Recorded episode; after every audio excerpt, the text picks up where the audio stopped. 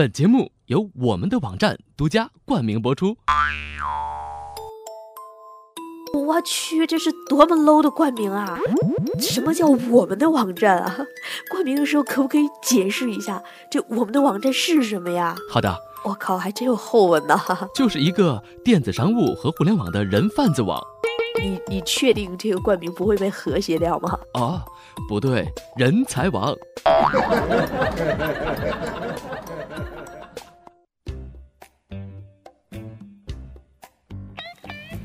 嗨，手机边亲爱的小伙伴，呃，这里是由我们的网站独家冠名播出的莫说电商哈，呃，这个冠名 low 一点就 low 一点吧哈，放心啦，给大家留个悬念哈。那网站的名字出来之后，上线之后，大家绝对会，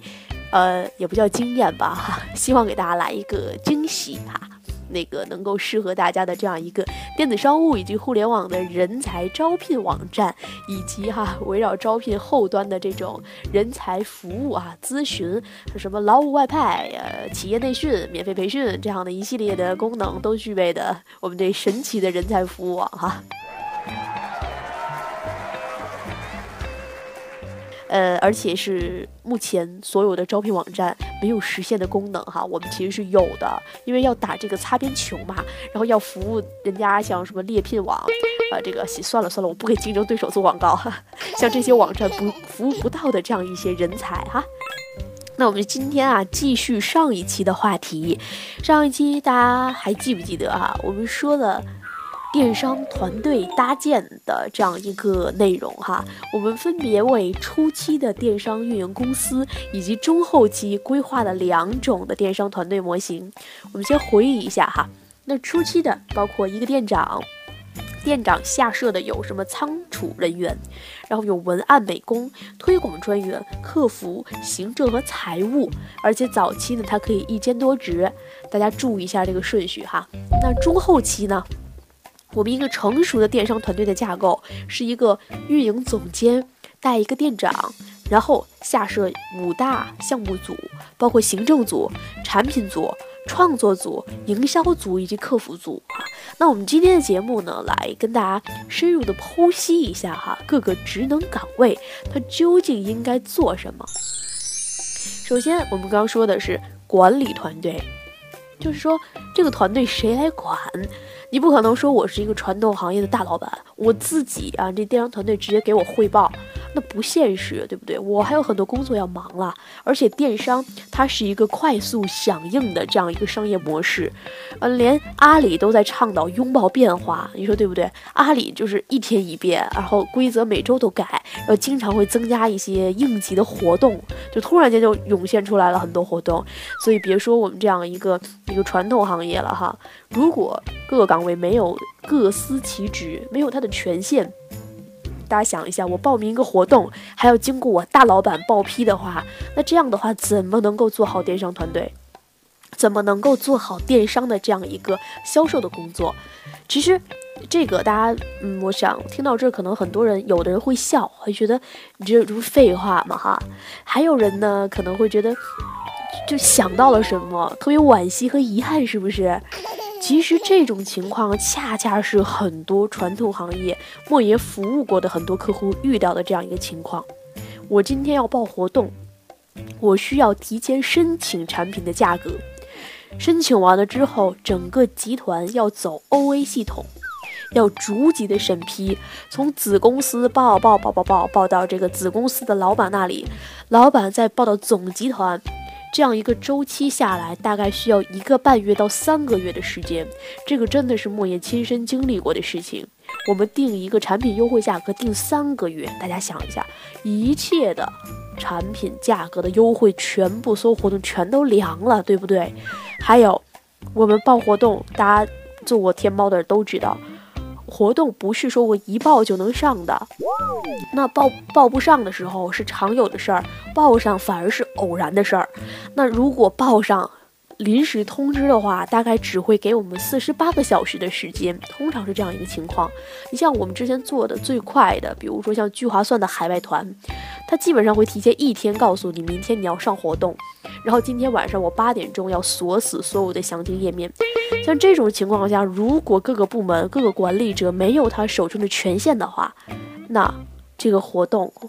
最终的结果啊，莫言也也亲亲身的经历过哈，就是这个货我发货会很慢，然后集团还要怪罪你为什么不提前通知我们，然后包货的包装备的不足，然后这个发货人员这个也也跟不上，很多部门都不愿意加班，等等等等，导致我们这个动态评分一片飘绿啊，第二次活动就很难再报上了，然后这个运营团队还要特别为难的去写总结，哎呀，听到这儿的是不是大家？满眼都是泪呀！突然间就想起了很多，呃，不愿跟与人分享的往事，是不是？所以说今天呢，就要为了打消大家顾虑哈，来告诉大家各个部门的一个职责。那管理团队呢，其实我们就指的运营总监或店长，对吧？他主要负责几种的这样的一个工作。他首先要负责网店的日常管理和运营工作，就是他其实是最后拍板来定方案的人，对吧？那还要制定网店的整体运营计划，就是说我明年，啊，马上来临的一五年，二零一五年，我要把店铺做到什么样的一个成交额？那围绕这个成交额，你大概需要匹配出多少的推广费用？你划分到每一个季度，就是淡季、旺季，还有以及这个大促季节，它。分别分配多少的成交额？我们又我们又需要在什么时间节点备货，对吧？这一系列的问题就叫做网店的整体运营计划。那除此之外，它还要协调公司其他部门之间与网店的衔接。哎，这个就是刚才莫言举的那个例子。你要在上线之前，或者是产品生产出来之前，就跟你的公司报备好。我如果是报活动。对吧？我需要申请，比如说两千件作为这个活动特价，我可能会打到什么样的一个价格？我不需要报活动的时候，我的最低售价是什么？同时呢，这个最低售价定之前啊，天猫都有一个不成文的规矩，就是你先抬价后打折，对吧？你上架就要上到一个非常高的价位，然后你再打这个五折促销、三折包邮，对吧？要不你一口价高的，一口价非常低的话，你一口价太接地气儿的话，你就很难参加这个天猫的活动，是吧？所以说，你日常销售价格、你的一口价标的价格，以及你活动的价格，你都需要提前整个去跟其他部门去衔接好。那其实莫言之前就有客户呢是这样申请了一千件宝贝哈这个单品来作为活动，那当时呢这个活动部门他就是精打细算嘛，他掐着报的，说是我一次如果都把这一千个报出去的话，可能会会这个太可惜了哈，因为我申请一次好困难的，因为这就是整个流程走的不好嘛。然后就报了五百件，然后动态评分就绿了。后面这五百件也就不用报了，因为报不上了。所以说呢，这个要在运营总监和店长早期就跟其他部门衔接好这样一些细节问题，包括产品的价格，包括这个活动数量，还有其他的公司内部的一些问题啊，就是你的价格是不是冲击了这个传统的你的线下代理，是不是冲击了团购部门或者渠道部门，这个是你需要协调的。那还有呢，就是网店的整个运营的决策。就是一旦哈你的下属来给你报备一些运营计划或者是活动的这样一个推广推广费用申请的时候，你要有最终的决策权，你一定要能够在你的权限范围内拍板儿，哎，把这事儿最后实施了，这个就是主管部门所要从事的工作。另外还要应急处理一些异常的情况，比如说你遇上了这个恶意差评师，还有像上次哈莫言这个。骗我们服务费跑了的那个哈，遇到这些异常的情况，一些恶意的买家，你要及时能够有应对的方案。那通常呢，我们招募这样一个运营总监或店长，需要有至少一到五年的这样一个网店运营经验，嗯，或者是些这个围绕着互联网的这样一些零售的经验，这个是必须要有的哈。那其实为什么一到五年这样一个宽泛的时间点，很多的店长我们发现都是一招就招三年以上运营经验。那其实如果你是一个非常起步、非常早期的这样一个天猫，那你招一个三年以上运营经验的人，跟招一个有一年运营经验的人，他的这个薪资哈是真的是差的太多了，就我们说差飞了这俩人，对吧？那当你小规模的时候，如果这个人之前开过淘宝店儿，或者是走过天猫整体的流程，他独立负责过其他项目，他可能只有一年的工作经验，他也能够胜任你的这样的一个工作。这个其实也是莫言的人才服务网非常大的一个亮点，就是我们会把每个人才哈精准的匹配上他的数据标签，来把它匹配给适宜的企业，就是我们认为。这个人能够适合企业的这项工作，能够胜任，并且呢，他的一个薪资水平是非常能够被企业接受的。这样的时候，我们会精准的匹配给企业。那在我们定义来说，这个其实是属于一个呃中层左右的一个电商人才。所以说啊，不需不一定真的需要上来就喊三年以上工作经验哈，这个一到五年都可以，只要他独立的做过项目就可以了。那更重要的是。他应该具备对所属行业和所属产产品的这样一个背景知识，应该要非常的强。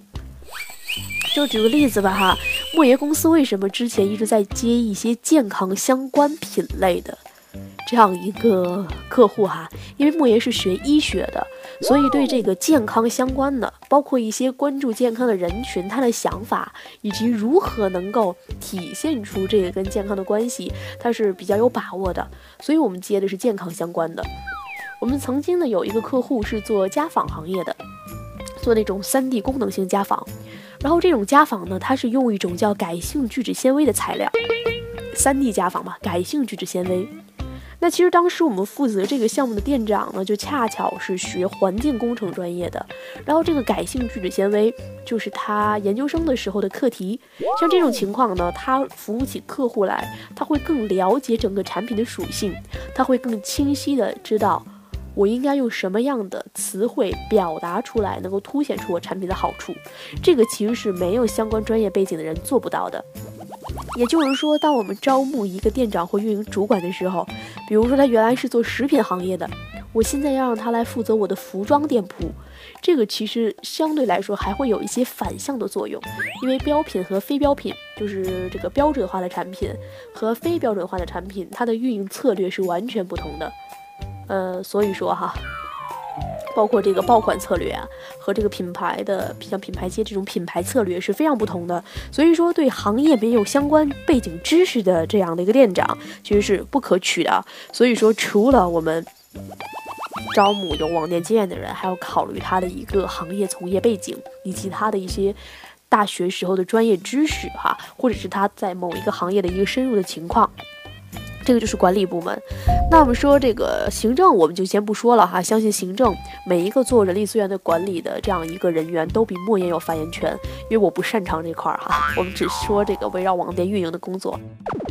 然后另外一大模块就是我们说的这个产品这个创作部门，对不对？那创作部门其实就比如说我们原那个上一期节目说到了产品在线管理，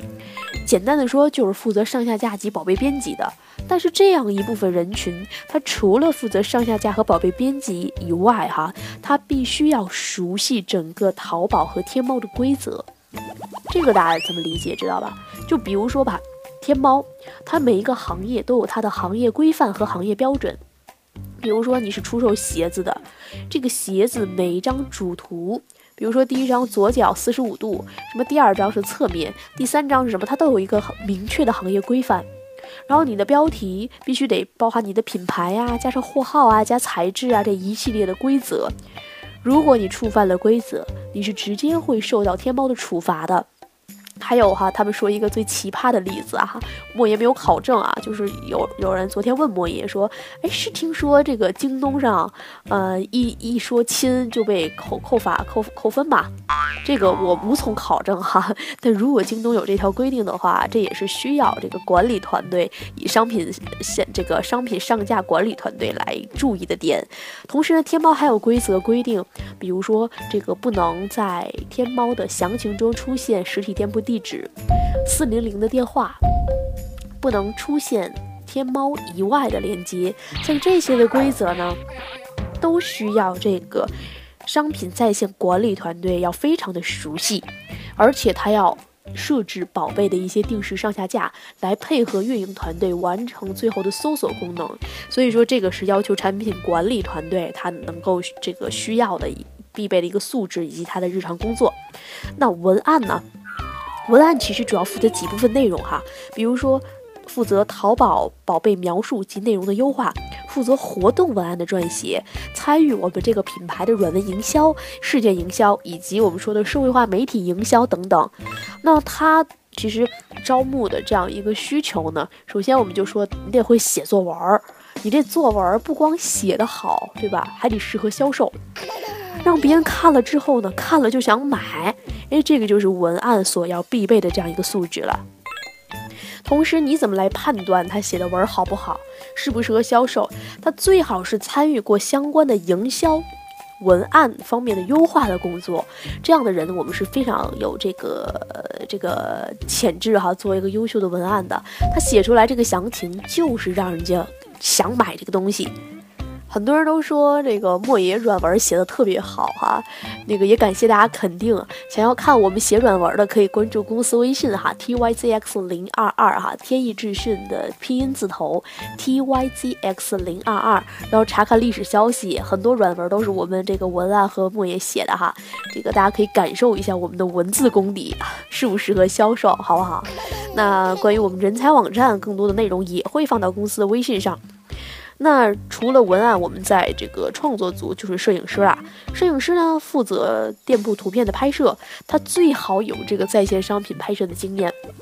因为其实说啊，拍照谁都会拍，哎，你拍的好与不好，我的设计师跟美工都能帮你处理好，对不对？但实际上我们刚说了哈，这个在线商品管理的时候，我们说到各个行业都有它的行业规则，你的拍摄首先要符合这个行业规则。这个行业规则到底要求了哪些？你看之前莫爷我们团队拍照的时候，比如说拍鞋子或者是拍这个静物，我们都会把这个产品规则和行业规则打印出来贴在摄影棚上，让你上来就知道你应该有哪些注意事项。所以说，拍照它是一个也是非常重要的一个岗位哈，一定要有拍摄天猫产品的经验。如果大家。早期的时候上新频率不是非常高，你不需要去养一个专职的摄影师的时候，你完全可以考虑外包。但是外包呢，也要找有淘宝拍摄经验的外包公司。然后就是我们说的设计师跟美工，对吧？我们上一期节目其实提到过，设计师跟美工它是不一样的两个岗位。那它究竟不一样在哪儿？其实啊，我们经常会说。这个美工现在在电商行业是各个公司都需要的。那莫言公司呢，其实有自己一套的养成美工的这样一个方法。我们会说哈，一个美工不仅仅是要做图美观，更多的是他需要他做的图更适合销售。因为我小的时候是学过平面设计的，然后我高中的时候平面设计获过奖，所以我的作图功底其实也不差哈，PS 各方面用的还蛮好的。然后这个你要说适合销售，它是最终要呈现在消费者面前的，当然是要配合一些图片的摆放啊，这个文案的搭配呀，包括我的字体的设计，包括我整个用色，嗯，这就是我们经常会说的品牌调性。其实没有人能够真正描述出来品牌调性究竟是什么，但是每一个顾客跟你每一位运营团队都能真切地感受到它的存在。比如说，我们要做一些母婴用品，可能我们更多的会去选择一些小清新的风格，一些温馨的风格，这个粉红色呀，然后这个暖黄色呀。可是如果我们现在是在夏天，去出售一些。清凉的控油的面膜，那我们可能会需要一些冰蓝色，或这样的一个色调，对吧？那如果我是出售一些保健品，可能我会选择绿色。所以说，设计师他其实是在做这个工作，就是他要负责第一，把控网店及品牌的整体形象工作，就是我们说的品牌调性。然后另外，他要制定页面的整体布局及风格。色彩布局、文字的字体布局，以及你是用圆的框线，这个圆的线框住，还是用这个方的、长方形的、矩形的这样一个框线哈，包括你的一些是实线曲线啊，它的一些先先展现模特图，后展现实拍图啊，还是说先展现它的一些原材料图和细节图啊等等，这个是由设计师来构图的。然后最后以及页面的改版建议，还有就是我们活动页面的一个策划，这个是设计师所要从事的这样一个工作。那美工呢，它其实就是具体来实施这部分工作的人，就是当设计师给我了一个设计图稿，那我美工其实要负责店铺这个图片拍摄图片的美化，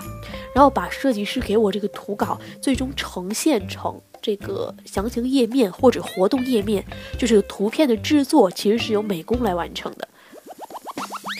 呃，我们会经常听到一个叫视觉。VI 对吧？就是视觉体系，或者是我招这个前端的 UI 设计师，听起来非常神秘，非常高大上哈。其实它就是设计师所从事的工作。那其实那个，当你虽然是一个成熟电商团队，但是可能你每次需要构图的页面不是很多的时候，你也可以把两个岗位合并成一个。但是在实际操作中的话，一定是要有设计师的这样一个工作的步骤，以及最后美工。呈现图片的这样一个工作步骤的，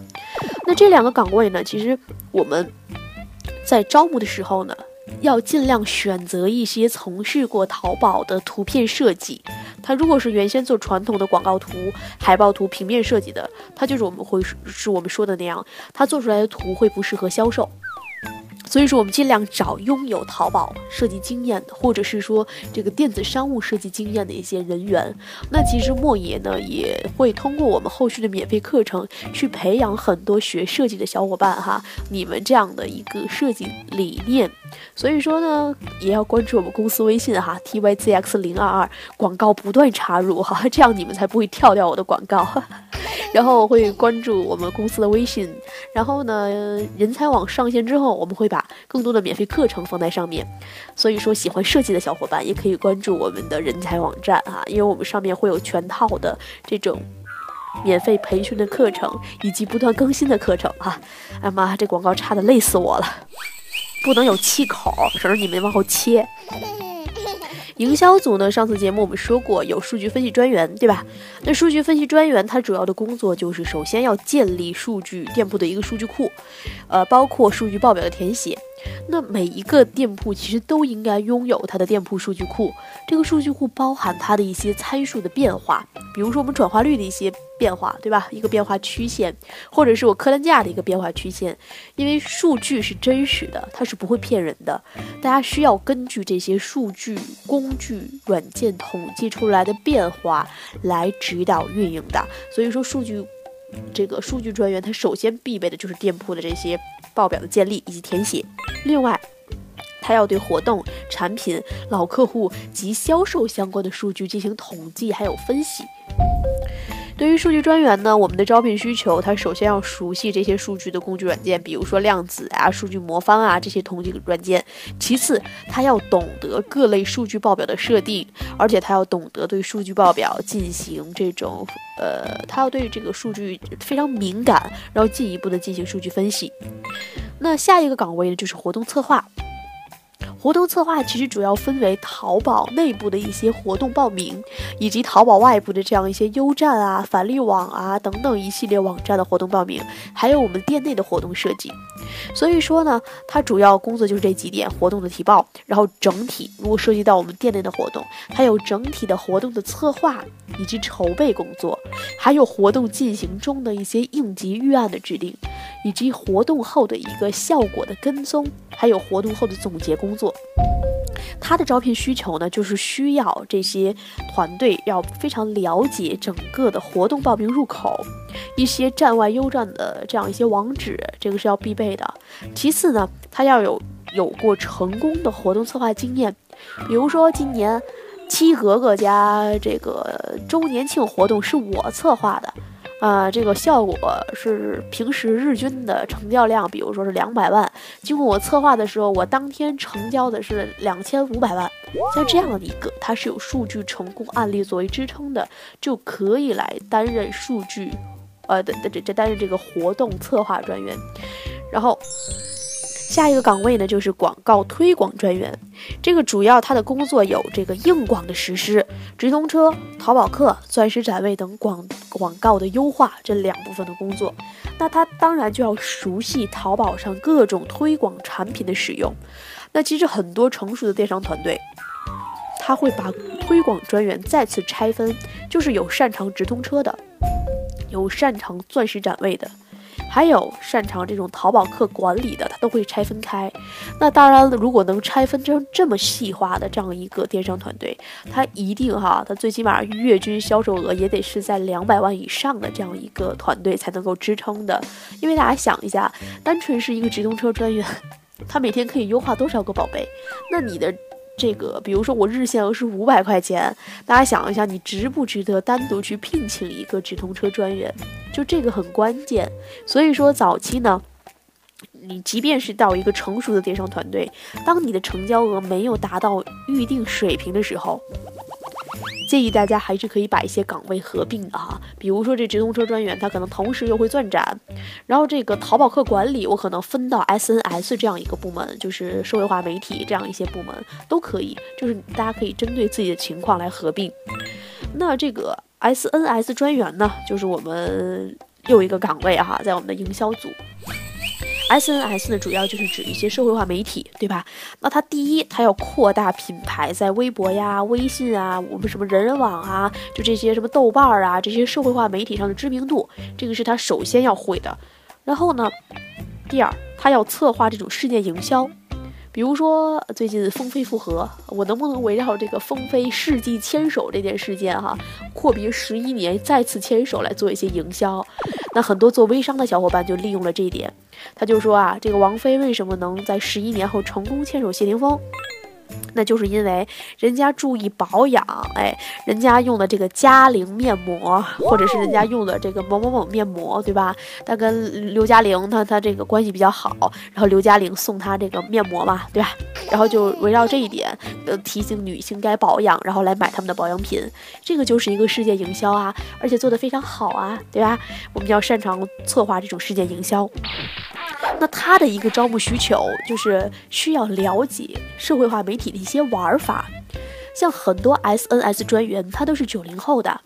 因为他们经常刷微博呀、抛微信啊，还有陌陌呀等等啊，他会非常熟悉这种社会化媒体上的一些语言，比如说什么累觉不爱啊，什么不明觉厉呀，什么人间不拆呀这些词汇，对吧？所以说我们要相信年轻人的力量哈。这个他只要擅长玩微博，有一定的经验就可以啦。大家不要再顾虑他从事电商的一个年头了，是不是？因为通常会比较年轻。那营销部门的最后一个岗位呢，就是 SEO 专员。这个毋庸置疑，我们的免费搜索流量越大，我们这个就越省钱，对吧？我们就能省推广费用。所以很多人会打爆款，会刷单，他要尽可能大程度的来抢占免费流量的入口。所以说，SEO 专员呢，他就要第一负责宝贝标题的优化，只有把宝贝关键词优化好，才能够带来免费的这样一个流量。第二，他需要提高搜索量，他要懂得整个淘系的搜索算法，能够想方设法的在。不同的时间点，把我不同的宝贝通过不同的关键词排到淘宝前面，这个就是要非常了解它的搜索规则的。其次呢，他要配合做直通车的搜索优化，比如说直通车专员，他需要在做直通车的时候设置一些关键词，这个时候 SEO 专员就可以提供给他一些这种关键词的这个热门关键词，或者是一些事件关键词，对吧？这也是我们刚才说的，当我们团队规模小的时候，我们可以合并的一个岗位哈。他的招聘需求呢，就是要特别熟悉搜索算法和淘宝的规则哈，这个就是我们说的营销部门。那最后呢，我们要说的，对吧？最后就是客服了。那客服部门呢，它其实也是一个呃非常重要的一个部门。它简单的说，其实是分为售前和售后客服。后面莫爷准备单独把客服开一期的课程。不叫课程哈，做一期莫说电商哈，然后来跟大家分享。那今天就说我们最小规模的就是售前和售后。那销售客服就是我们经常说的售前客服，它主要负责的是在线这个为客户答疑，对吧？而且销售产品。大家要知道哈，当这个客户咨询你的时候，就说明他们购买意向已经非常明确了。呃，也不能说非常明确吧，至少比那些没有咨询的人可能会明确一些。他只能是询问一些细小的问题，来最终，呃，鼓励他，或者是最终来解答他的疑难，然后让他更顺利的下单。那这种情况下，我们的销售客服就非常重要，你不能把上手的客户给赶跑了，对不对？所以他要负责的就是在线答疑嘛，然后销售商品。那售后客服呢？他主要是负责接待这个售后的客户，处理一些纠纷，还有退换货评价处理，为一些客户答疑一些售后的问题。那其实客服他的招聘要求，这个首先客服他对这个电商的基础会会弱一些，他反而对这个人员的综合素质要求强一些，他要求找比较有耐心的。而且这个性格特别好的，对吧？然后这个服务意识非常强烈的，特别是喜欢用互联网这种渠道来交流的。比如有的人他不善言辞，但是他用网络语言交流的时候会非常活泼，像这种人就非常适合做客服。有的人他虽然非常健谈，但是他一打字他打字慢，然后一打字他就心烦，像这种情况的他就不适合来做客服。而且他如果有一些线下销售经验的，了解你的目标客户群体的购物习惯，那就会更好一些。那这个其实就是我们本期节目涉猎的内容哈，就是围绕我们上一期电商团队的内容来跟大家分享一下各个岗位电商的这样团队的人员他的一些工作职能，以及他要招募必备的素质。那同样呢，大家可以关注公司的微信 t y z x 零二二哈，期待我们的网站上线。那我们这网站呢，未来是服务于电商及互联网的人才。那无论是现在有企业想招募团队的，还有。这个求职者想找工作的，先加到我们微信中来，因为我们现在正在线下测试数据的阶段，我们一定要通过线下服务好客户，然后把我们的一个一套算法哈更成熟的搬到线上，才能够让我们的网站更好的服务于电商的这样一些企业以及互联网企业。所以说哈，大家先关注到我们的微信，求职者呢可以在微信中填写你的个人资料，把简历提交给我们。我们会帮助你去免费的推荐工作，那企业呢也可以联系到我们。如果你有电商团队搭建需求，可以找到我们哈，我们可以帮助大家来搭建。那公司的微信再说一遍，T Y Z X 零二二，莫言也会写到今天的节目简介中。那莫言的个人微信呢是 I M O Y E，爱莫言零零八哈，不是字母 I，不是不是字母 I M O Y E，不是字母 A I 哈，不是那个拼音，也会写到今天节目简介的下方。那好，因为时间的关系哈，本期节目哈，经过我放快语速啊，加快语速，还是在三十多分钟才录完啊。期待对电商的从业者，对一些老板们有所帮助。好啦，这里就是本期的魔术电商，我们讲了电商团队各个岗位的职能以及团队招募的需求啊。好了啊，累死我了，好吧，我们下期再见，拜拜。